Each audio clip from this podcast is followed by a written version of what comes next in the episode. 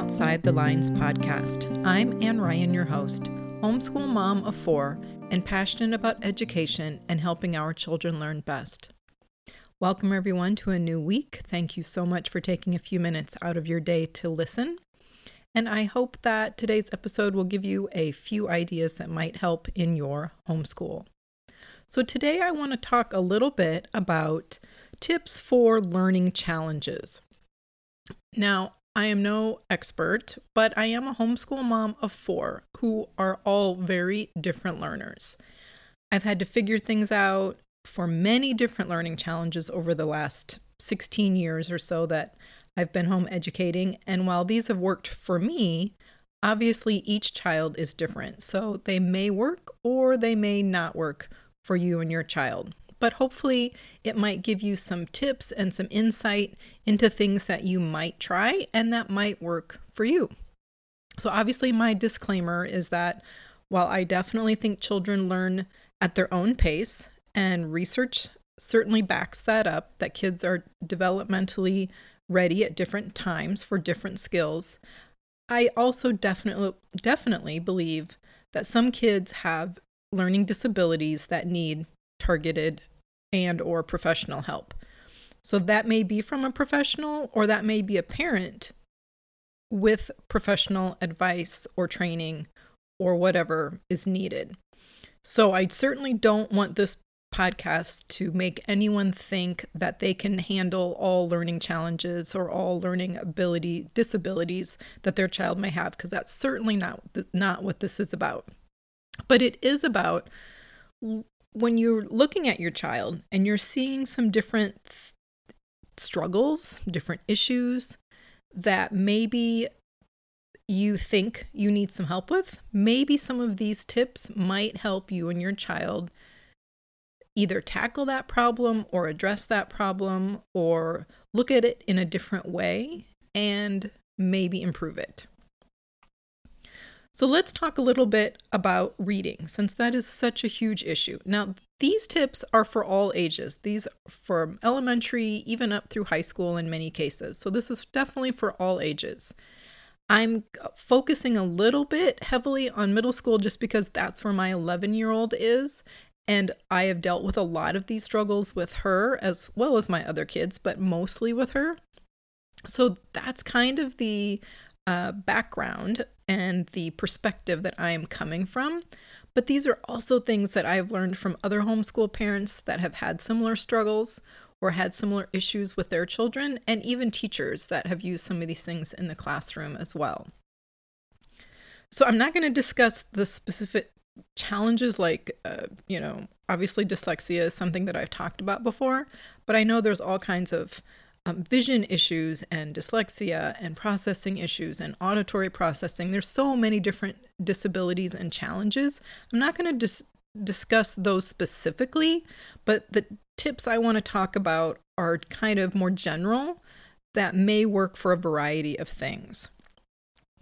So with reading, I just I can't talk about reading without talking about reading aloud because reading aloud is just kind of a given no matter what for for all kids all ages even up to high school even up to adulthood for that matter. I still i remember i haven't done it recently but i remember for a long time at night i would read aloud to my husband when he was doing some work but for whatever reason he still liked me to read and i would read some of these nonfiction things that we might be interested in and i would still read to him at night before bed. So it's it's for all ages but for kids, this really creates a culture in your home of language and reading that I think is so important. And it's also great because it gives one on one time for kids and their parents. I mean, you might have one on one with just one child, you might have a variety of children sitting with you listening to reading, but I just think reading aloud is so important. And so much can be done with reading aloud as far as learning because you can obviously be reading aloud, but you can have them like read a sentence. Like maybe you talk about you're going to read one sentence on each page. And this is doable. This is like not super scary. Like they can think in their head, oh, I can read one sentence. And then maybe down the line, they read two sentences, or maybe down the line, they're reading a whole page and they haven't really even realized it.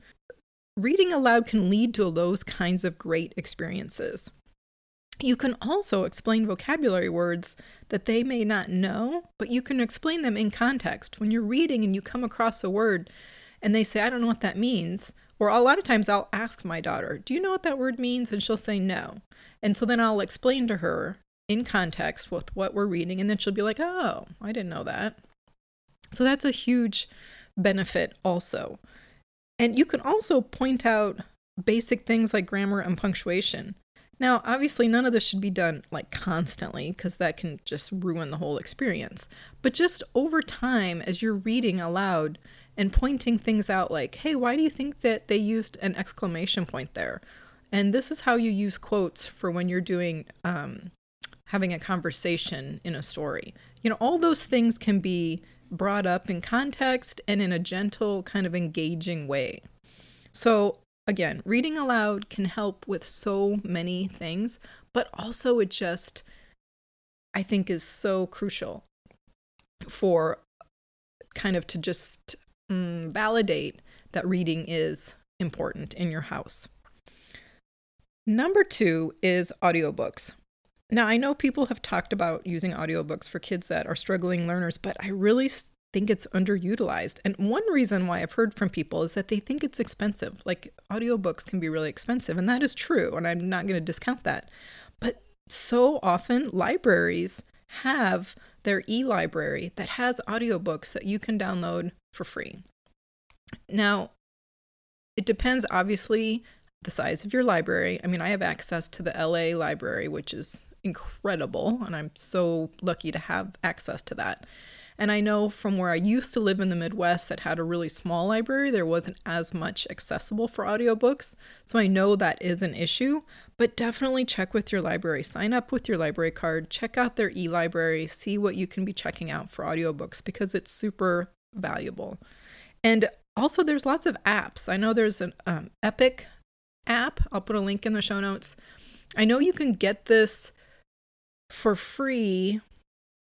I'm, I'm pausing because they have different levels. I know if you're a teacher with an EDU email, you can get a free account no matter what. I know a lot of homeschool parents don't have an EDU email, but I think they have a free option that's like a limited option, like so many hours a day.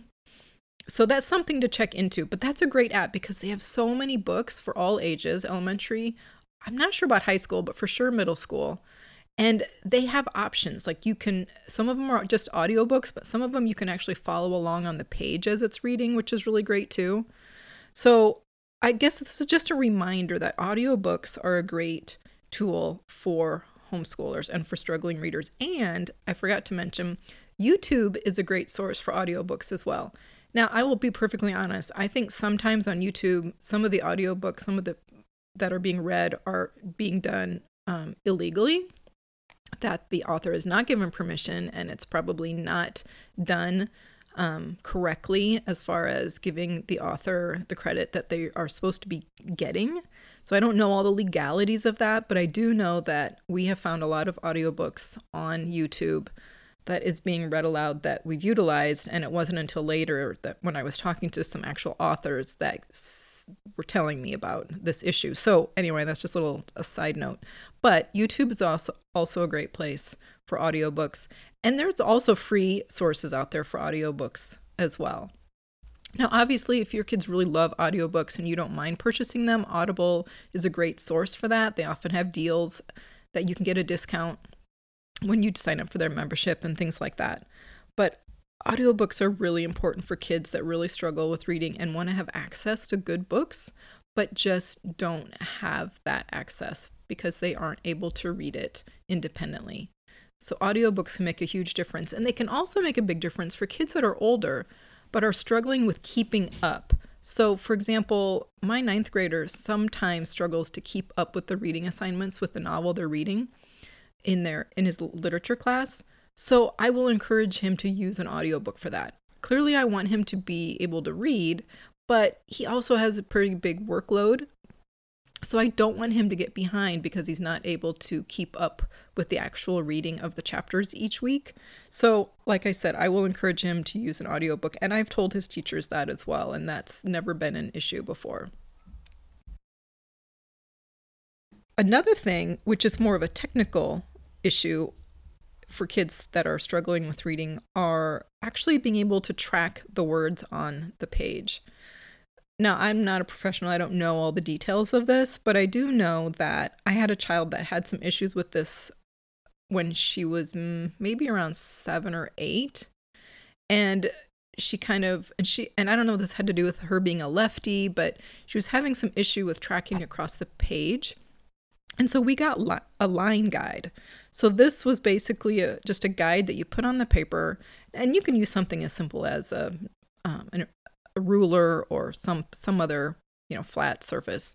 But they have line guides that basically you just put them under the you. There's a space um, in like a plastic piece. You put it on the page, and it only shows the line that you're reading so that you're not getting distracted, you're not losing your place on where you're reading in on the page.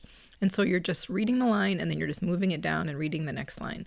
This actually helped her for a short bit. She didn't need it after a while, but for a little while she did use that and that was helpful for her. That's just something to be aware of. It's I think they're called line guides. I'm not exactly sure what the technical term is again, just one of those things that might make a big difference for your child. It's one of those kind of simple things that uh, it's kind of like an, an aha moment like, what? Wow, really? That made all the difference? so that's just another little tip to be aware of. Next, I want to go to graphic novels. I am a huge fan of graphic novels. I think like they're the best thing for many struggling readers in my opinion for so long they have kind of been discounted as maybe poor quality or like just simple comics. But in the last 5 to 10 years they have exploded. And they are so popular now. Like new graphic novels are coming out like literally like every month. And i think that's a wonderful thing because graphic novels cover such a broad range of topics. There is graphic novels obviously for like little kids like early elementary school there are graphic novels for upper elementary school, middle school, and obviously high school, and even adults for that matter. But, and even classics, by the way. There are classics that have been turned into graphic novels to make them more approachable and understandable. You know, things like Shakespeare, Oscar Wilde. Like, there is so many great classics that have been turned into graphic novels that is just phenomenal.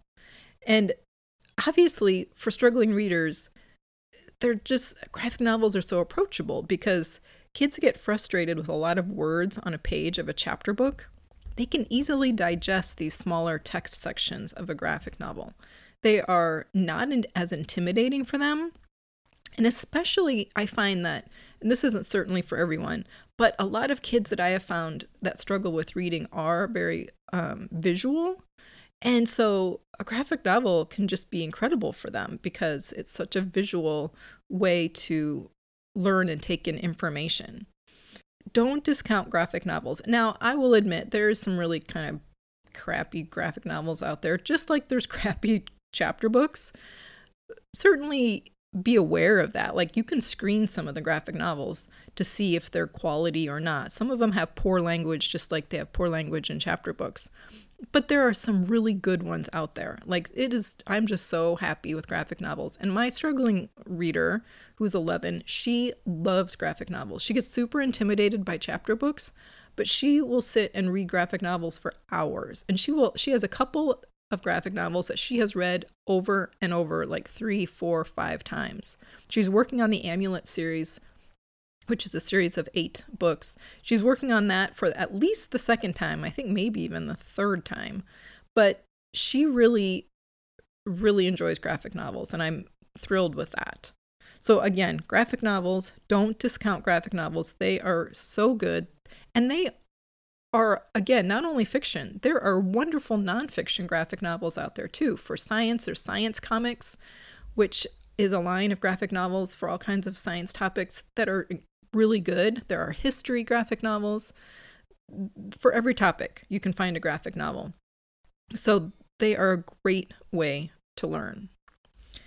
I could go on and on about graphic novels, so I will go on to the next thing. So, this is maybe not so much for older kids, but for younger kids, I know, well, I, I take that back. Reading aloud is the thing I want to talk about. And yes, reading aloud can be stressful for older kids as well as younger kids. But the tip I want to share is probably maybe for mostly for younger kids. And that is encouraging them to read aloud to a pet or even a stuffed animal if they want. But reading aloud is really an important skill and it's an important practice, but it can be really intimidating and they might not want to read aloud to you as a parent. So, encouraging them to read aloud to a pet or, like I said, even a stuffed animal can be really good. And you can tell them that you're not going to listen. They can go in their room and they can do it but it, it can build some confidence and it can help them read better because they're hearing themselves and they can correct some of the mistakes they might have been making when they're reading to themselves. But when they're reading it out loud, it's more obvious and they can correct it. So, again, I don't think that this will work necessarily for much older kids because they might look at you like you're crazy, but it's certainly something to think about. I know for middle school, they still have programs that will have kids like reading to pets and things like that, which I think is great. Not so much probably for high school, but one thing you could maybe have though is for a high schooler to read a picture book to a younger kid. Now, granted, this isn't going to be very challenging reading, but it could still be very good practice just for reading aloud in general. The last thing I want to say about reading tips is not to turn reading into an assignment all the time. Like, don't turn it into a book report for every book that they read. I'll often ask my daughter to tell me about a story in just a conversational way when she's done with the story because I do want to know what she's retained or what she got out of it. But again, it's more of just a conversational kind of thing. And she can often share with me the characters or their plot or what happened in the story. Sometimes she goes into great deal de- tale and other times not you know not so much if it wasn't as interesting to her. But she can i can at least judge whether or not she comprehended the information. And that's what i'm kind of trying to get at.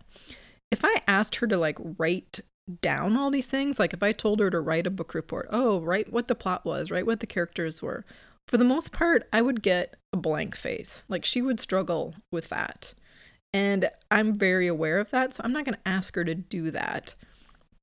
But I will definitely have a conversation with her about it and engage with her. And if there is an issue, like for example, I did have her read a um, Cam Jansen book, which is a early chapter book mystery kind of series. And I asked, she had read that, and I asked her to tell me about what the girl's skill was because I knew I knew she had a, photographic memory because so, I had read this with one of my other kids. She did not comprehend that or she didn't remember that that type of information, which was kind of a red flag for me. Like why wouldn't she have figured that out? So we went back and we actually read the story out loud together and she was she for whatever reason did not understand that concept so that was good that we went back, we read that, I explained what that meant to her, and then she was kind of like, "Oh, well that makes sense now. Like that's why that that you know, that went that way." So that's just kind of a little tip for you. So let's jump on to writing. Now, I know writing is just a whole big issue for a lot of people, and I can't even begin to address dysgraphia or any of those other writing issues, but I just want to just hit on three things. One is sometimes when printing is a struggle for kids, cursive or italics or that kind of writing that keeps the pencil on the paper and connects the letters can sometimes help a child write better because they're not having to transition with picking up their pencil for each letter like in printing there's a lot of like articles and stuff on this that I'll let you jump down that rabbit hole if you want. But it's just something to think about. Like sometimes cursive and italics can help your child with writing, sometimes, depending on what their issues are. But it's something to look into if they're struggling with printing because I've seen kids that have struggled with printing, but then when they went to something like italics or kind of a combination of of cursive italics, because a lot of times, you know, people kind of create their own writing as they go. They wrote much better, like so much more legibly, because it was more of a flowing kind of thing and that they could process that easier. I'm just throwing that out. Number two is obviously typing. If your child struggles a lot with writing and they're older, just just start typing. Just have them learn to type. There's so many free programs out there that learning typing is pretty logical. It's just it's just jump into it. My 11 year old struggles so much with writing, but she can type really well. So definitely don't discount typing. Don't look at it as cheating or don't look at it as, oh, well, you have to learn to write. Because while I agree with that, like they have to be able to write basically, to me, it's more important that they can get their point across. So if that's with typing, then do typing. And kind of connected with typing is texting. Again, I know this is kind of a parenting issue with how much people let their kids be on devices, but my kid has definitely learned to write better with texting. She has um, we have messenger kids which you know only a parent can approve who they send messages to and she has like four friends that she sends messages to and they you know kind of go in phases where they use it a lot or where they don't use it a lot. But she has learned so much better writing just because of texting.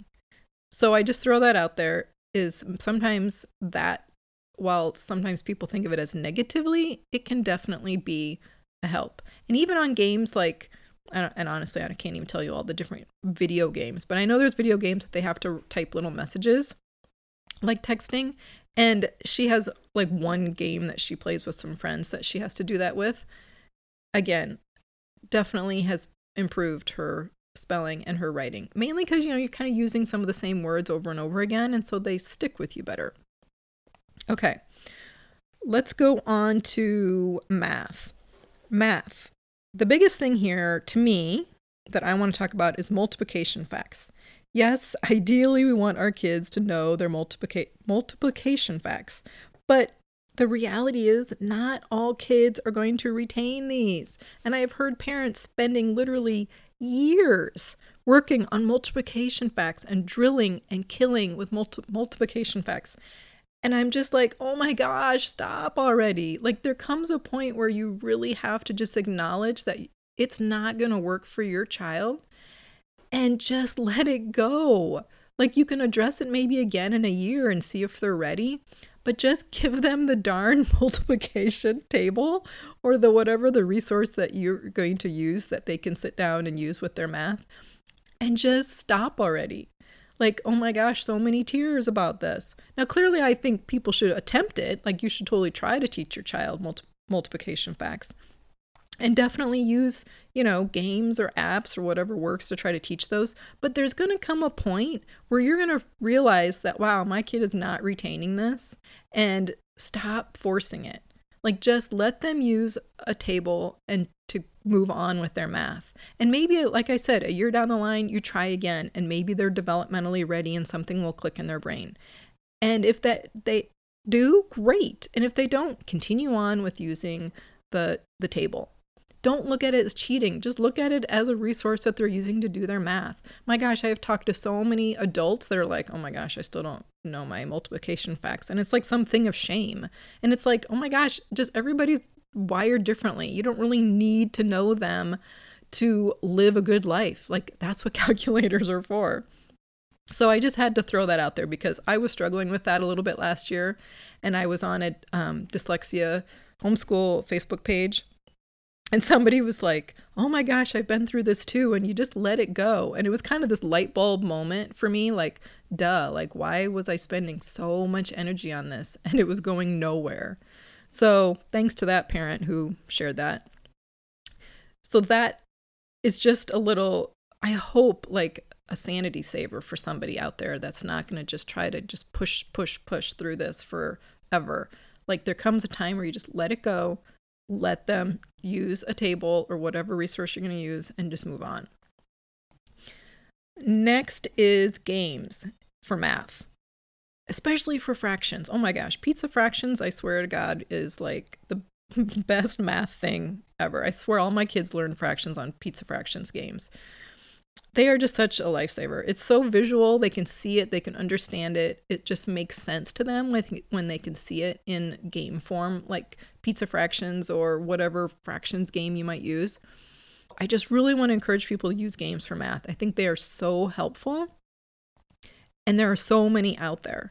And there's apps too. When I say games, I don't just mean tabletop games. Like also there's card games, there's apps, there's video games. There's lots of games for math. And I really want to encourage you to use those because kids seem to learn, some kids learn so much better with games when they're engaged and they can think of math in a different way. And that's probably a whole nother episode as well about games for math. But for now, I just want to throw that out there. So, this episode has definitely gotten longer than normal, but I want to throw out my last two tips. One is movement. We often think kids have to be sitting down, sitting still to learn, but some kids are the opposite. Like they really need to be moving or bouncing or fiddling with things to process information. And so often we as parents will get frustrated and we'll be like, sit still, sit in your chair. Like, no, you can't, you know, sit upside down to read your book. I've, I've done that myself. And so we think like movement is a bad thing, but really, when kids are are different kinds of learners, which all kids are, but some kids are more different kinds of learners than others. And we have to kind of go with it. We have to really kind of analyze how they learn, when they learn, and movement might be part of how they learn. I know I, my daughter, when she was younger, she would always lay upside down on the couch to read. And it drove me crazy. And I'd be like, You have to sit up to read. And I would push this all the time. You have to sit up to read. And she would sit up and then she would struggle. She'd be like, I don't, I can't understand this. Or she would just kind of not really get very far and fiddle around and she wouldn't really read. But if I would let her stay upside down, she'd read a whole chapter easily. So that was kind of a learning lesson for me. I don't know why that worked for her, but it did. So, my point is don't try to put your kids in a box. Don't try to put them in a box of this is how kids learn. So, this is what you need to do, because that's just so wrong for so many kids. So, if they need to move, if they need to bounce, if you need one of those bouncy ball chairs for them to sit and do their lessons, if you need to have them walk around as they're reading, like I've seen kids walk around um, reading a book, like if your child needs to do that, let them do that. Don't fight it. It's just so not worth it. Kids need to process information how they process information. And lastly is noise. Some kids need quiet, right? They just need quiet. They can't have background noise, they can't have stuff going on. And noise canceling headphones are your friend. And I say that from experience. So that's one thing the other is some kids do need background noise like they they do want stuff kind of going on around them but be conscious of what that noise is like i'm totally fine with kind of light music or even like wind chimes or fans with that for that kind of white noise but like having a tv on in the background or really loud kids playing mm, not so much at least not so much in my experiences with my kids that's a different kind of noise that can be a distraction. So I don't have the TV on. I try to close doors if there's loud kids playing or, you know, try to separate that kind of thing out. But as far as if kids want noise, have them let them have music. Let them have, you know, some other sounds that work for them. But just be conscious that it doesn't always have to be quiet because sometimes it can be too quiet for kids.